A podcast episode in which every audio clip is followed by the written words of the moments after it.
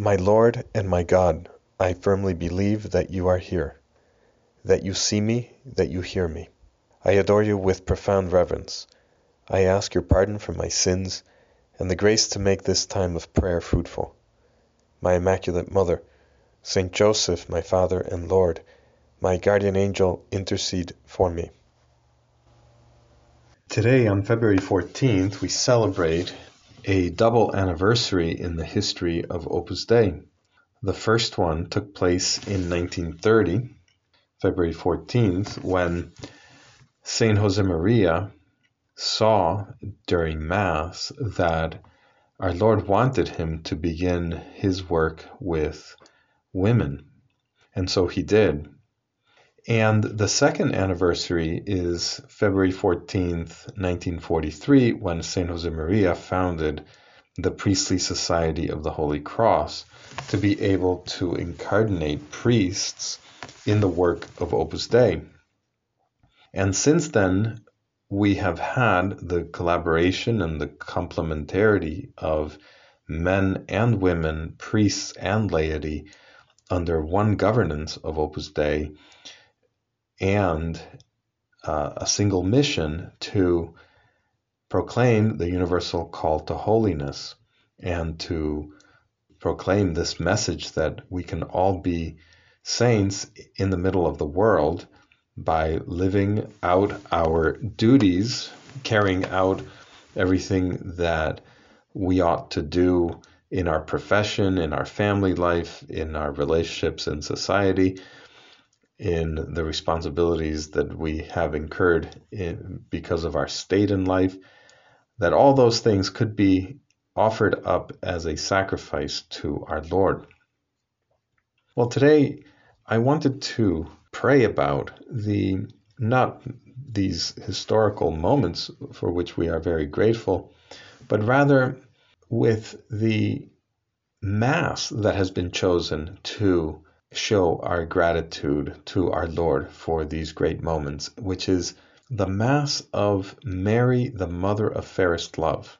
So on February 14th, everyone in Opus Dei celebrates this special feast with this Mass, with this invocation to Our Lady, called the Mother of Fairest Love.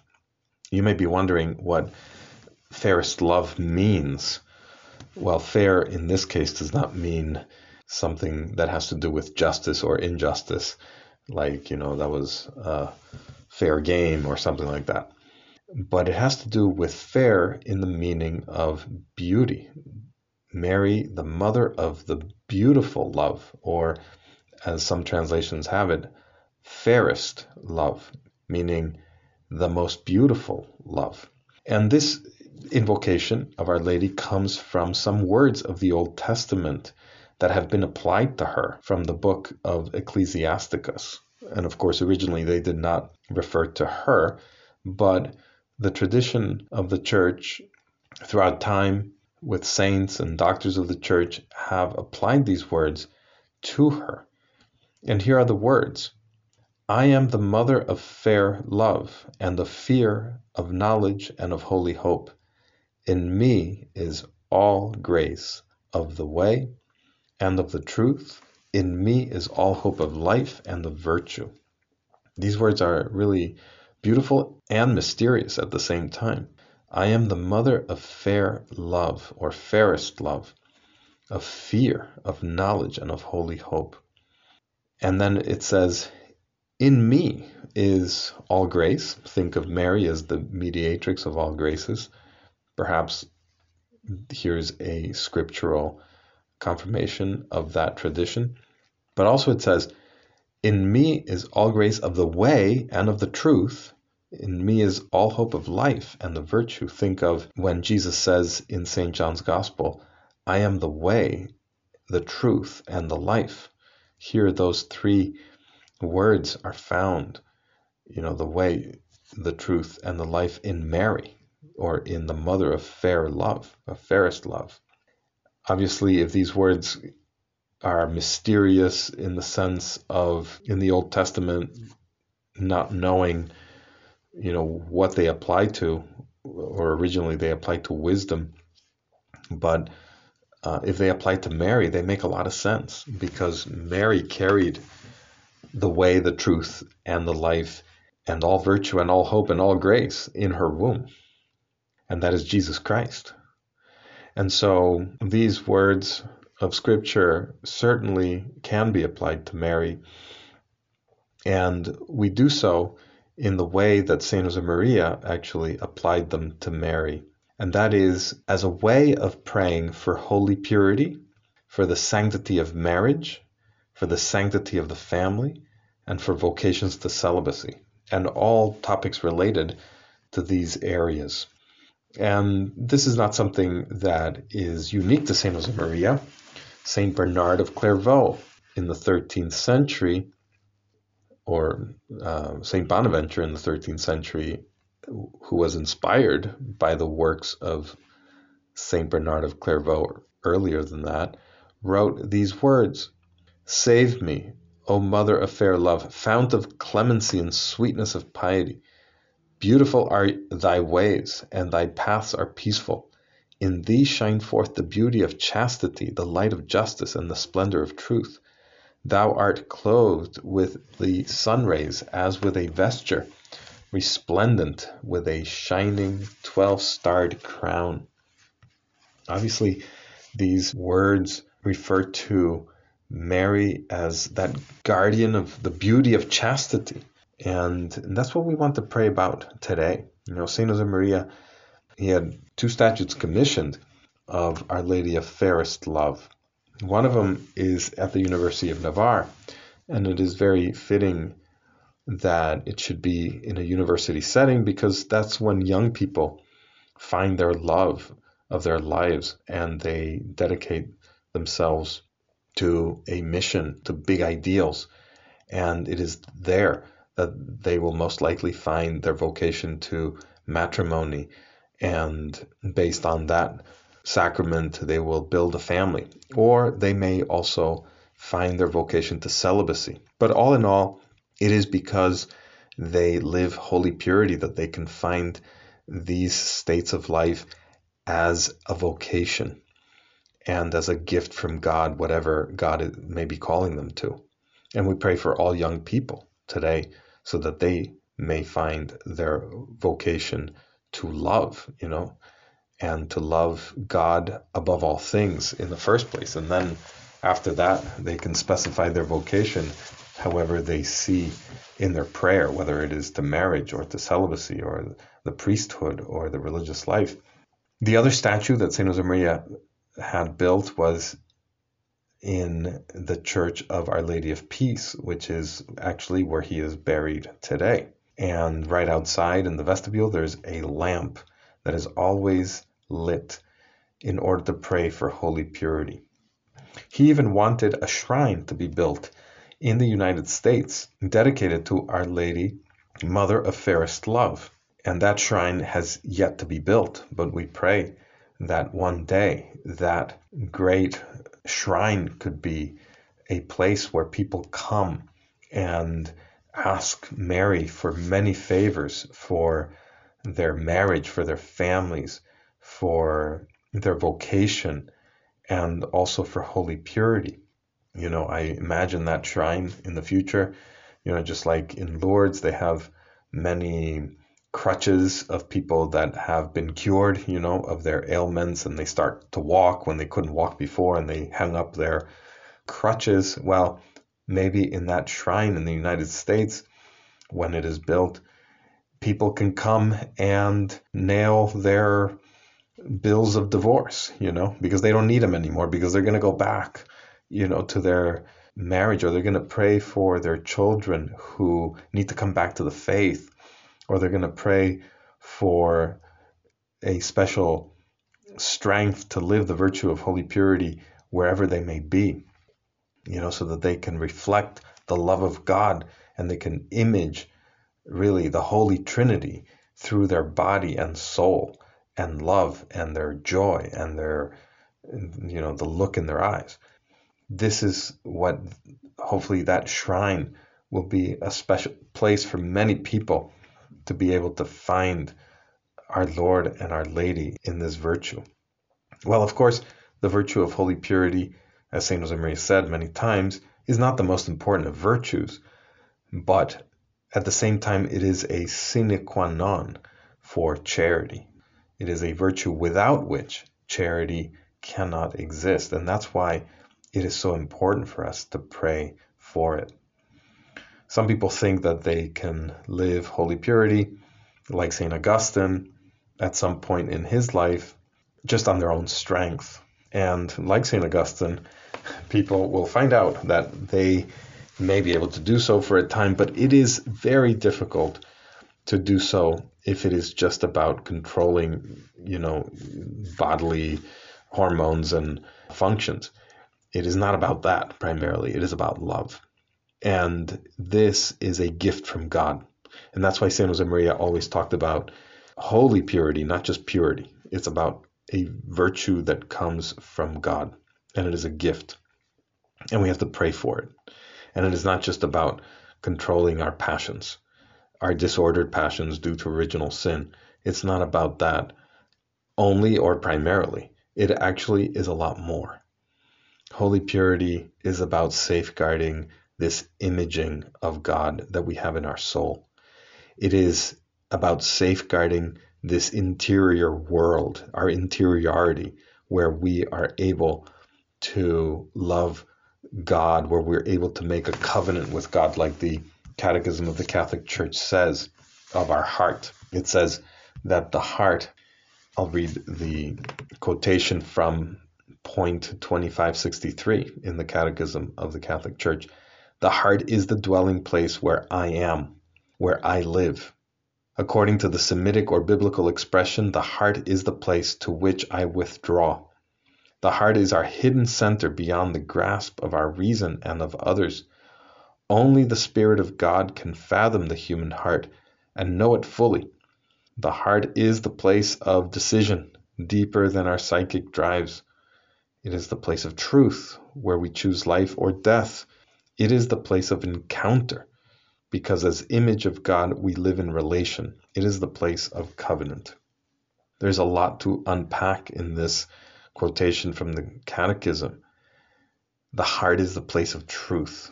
It is the place of encounter. It is the place of imaging. It is the place of relation, the place of covenant. So many things happen in the heart. And this interior world has to be protected. And that's what the virtue of holy purity actually does, along with other virtues that assist it. So, for instance, the Catechism continues in a section on modesty that it says purity requires modesty, an integral part of temperance. Modesty protects the intimate center of the person. It means refusing to unveil what should remain hidden. It is ordered to chastity to whose sensitivity it bears witness. It guides how one looks at others and behaves toward them in conformity with the dignity of persons and their solidarity. Modesty protects the mystery of persons and their love. It encourages patience and moderation in loving relationships. It requires that the conditions for the definitive giving and commitment of man and woman to one another be fulfilled. Modesty is decency. It inspires one's choice of clothing. It keeps silence or reserve where there is evident risk of unhealthy curiosity. It is discreet. And so here we have this little virtue, as St. Josemaria called it, the virtue of modesty, which protects so much. It's like that wall outside of the fortified city that keeps the enemy from coming in. And there's so much inside, right? There's this heart, this great human heart which has the possibilities of becoming divine, which it is actually protecting. And it is for this that we pray to Mary, the mother of fairest love, that we really protect the highest kind of love, and that we fall in love with the greatest, most lovable person that could ever be, which is her son. You know, the heart is made to love. And we can give the heart many things to love, right? We can give the heart things to love, material things to love, and then it'll become material. right? It'll become, it'll be lowered by it, by those things, by that love. St. Thomas Aquinas says the following When our mind is intent on temporal goods, to rest in them, it remains at their level. But when it seeks them in relation to eternal happiness, it is not lowered by them, but rather raises them up. So, in other words, we need to give the heart something bigger to love so that then it actually judges where all those material things in our lives actually fit and then it brings them up it raises them up it gives them a new dignity because they become instruments to love god and love others. And that's why things are always a means to an end. They're never an end in themselves but our society our materialistic society so often loves material things as if they were ends in themselves. And so the heart is made to love. The heart is made to be in relation. The heart is made to make a covenant with others, especially with God. It is there to love God and neighbor, right? And it also seeks to give itself completely in this mutual trust that exists between one person and another. That's called faith, whether it's human faith or human trust or supernatural faith, which is our relationship with God. That's why the heart seeks truth because it cannot give itself. We cannot give ourselves if we know we are going to be used. We cannot give ourselves if, you know, um, if we're not sincere about our gift. Either our gift is not going to be received well, or we're not going to give the full gift. There's something about the heart that it only gives itself completely and it only gives itself completely in a relationship of trust. And so that's the truth. That's the truth that Mary carries within, right? It's the, the truth about the human person, about the human heart. The heart seeks that sincere gift of self, as the Vatican Council Constitution Gaudium et Spes says. Only in that sincere gift of self can man find himself, can man and woman find themselves. And therefore, the one thing that we need in order to live holy purity is, we could say, holy sincerity and have a holy love for the truth, to have truth in the heart. And so, for this, look at King David. When he sinned, he committed adultery with Bathsheba, then he murdered her husband. But those two sins of adultery and murder, as bad as they are, were not as bad as the third sin which he committed, which was to lie to himself as if nothing had happened. That was the worst thing of all, because that shut the doors off to grace. Unlike other sinners, you know, like the Samaritan woman who had had many husbands, or the, the other adulterous woman in the gospel, or whomever it is, Zacchaeus, Dismas, the good thief, you know, all those people, yeah, they committed crimes, but they were repentant. They knew truth. They had truth in their heart. And that's why they were able to come back very quickly. But David, it took a prophet, the prophet Nathan, to tell him a parable that would actually allow him to see his sin. And that parable where you know the the prophet says well there was a rich man who had many lambs and there was a poor man who only had one ewe lamb. And the rich man when he had a guest he took the ewe lamb from the poor person and and slaughtered it for his guest. And david when he heard that he said that man should pay. That man that that's unfair. Well the prophet said that man is you and it was only because of that parable that David was able to have truth in the heart again. And he realized and he repented from his sins. And he was able to come back. And he was able, what was he able to do? He was able to make room in his heart for God, for true love, for the fairest love, for the most beautiful love, right? And not, you know, downgrade love to only. Uh, kind of appearance of what it truly is. So we know that we have our heart that is wounded by sin. We, you know, we constantly experience in ourselves what scripture says that the just man falls seven times a day, and that's for the just man, you know. Um, certainly we fall many, many times. And that's due to original sin. And we have this this kind of tendency to not tell the truth in our hearts, to not be able to love without self-interest. There's always a kind of struggle there that we need to uh, engage in in order to have purity of heart because of this wound. But how do we do that? Well, we have all the means in the world. That's why this invocation of Our Lady, where it says, I am the mother of fair love, of fear, of knowledge, and of holy hope, it gives us hope. She is the one that contains all hope.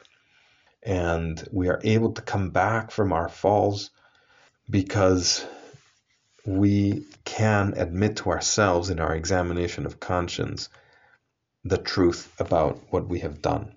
And we have the sacrament of penance for that, obviously, which recreates the innocence in our hearts and takes away that stain of sin that we incur when we transgress the law of God. And so Mary brings us hope. Mary brings us hope. And thanks be to God for that.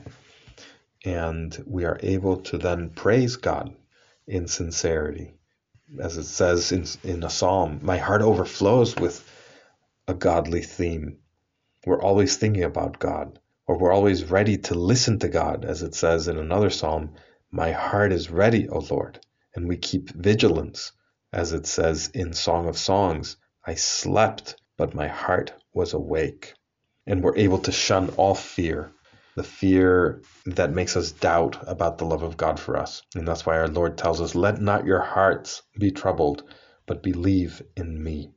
Do not be afraid.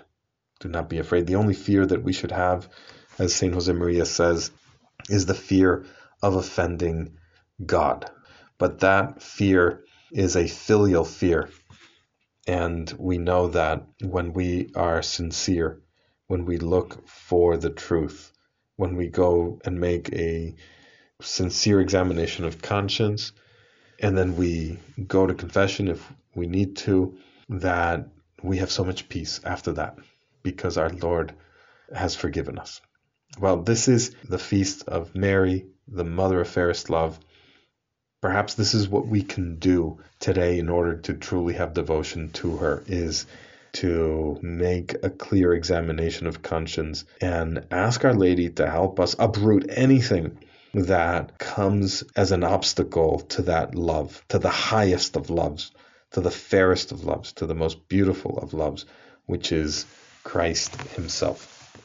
Let us turn to her as we end our prayer today and ask her for the strength to be able to love God above all things and then to love our neighbor and respect our neighbor with this virtue of holy purity, respect ourselves and and truly be able to serve humanity with the love that she incarnated in her womb the way, the truth, and the life. I thank you, my God, for the good resolutions, affections, and inspirations which you have communicated to me in this meditation. I ask your help to put them into effect. My Immaculate Mother, Saint Joseph, my Father and Lord, my guardian angel, intercede for me.